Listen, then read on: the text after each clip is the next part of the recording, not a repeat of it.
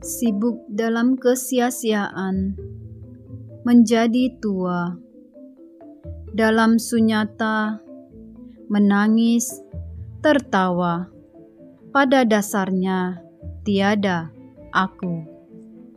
Hidup dan mati selayaknya diakhiri. Puisi terakhir dari Chan Master Senyen. Ada kelahiran, pasti ada kematian.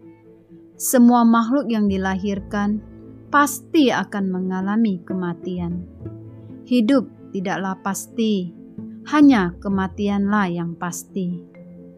Tubuh dan nafas kita bagaikan gelembung-gelembung udara, begitu rapuh, mudah pecah, dan hilang.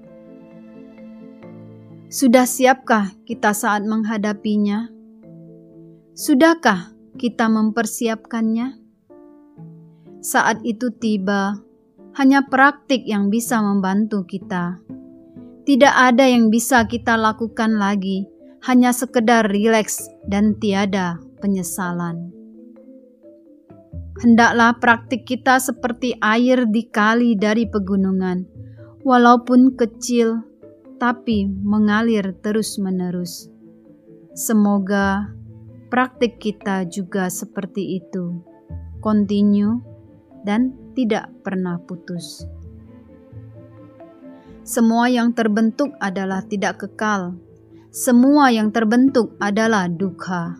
Semua fenomena adalah bukan aku.